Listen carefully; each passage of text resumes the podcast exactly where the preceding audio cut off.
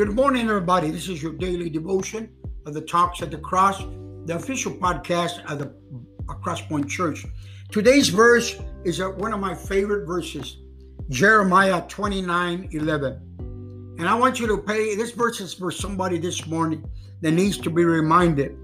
For I know the plans I have for you, declares the Lord plans for welfare and not for evil, to give you a future and a hope. Let me read that again. Jeremiah 29 11. Somebody needs to hear this this morning.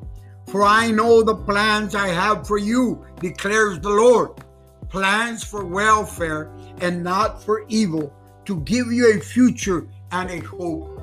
Thank you, God, for once again reminding all of us that you have plans for us.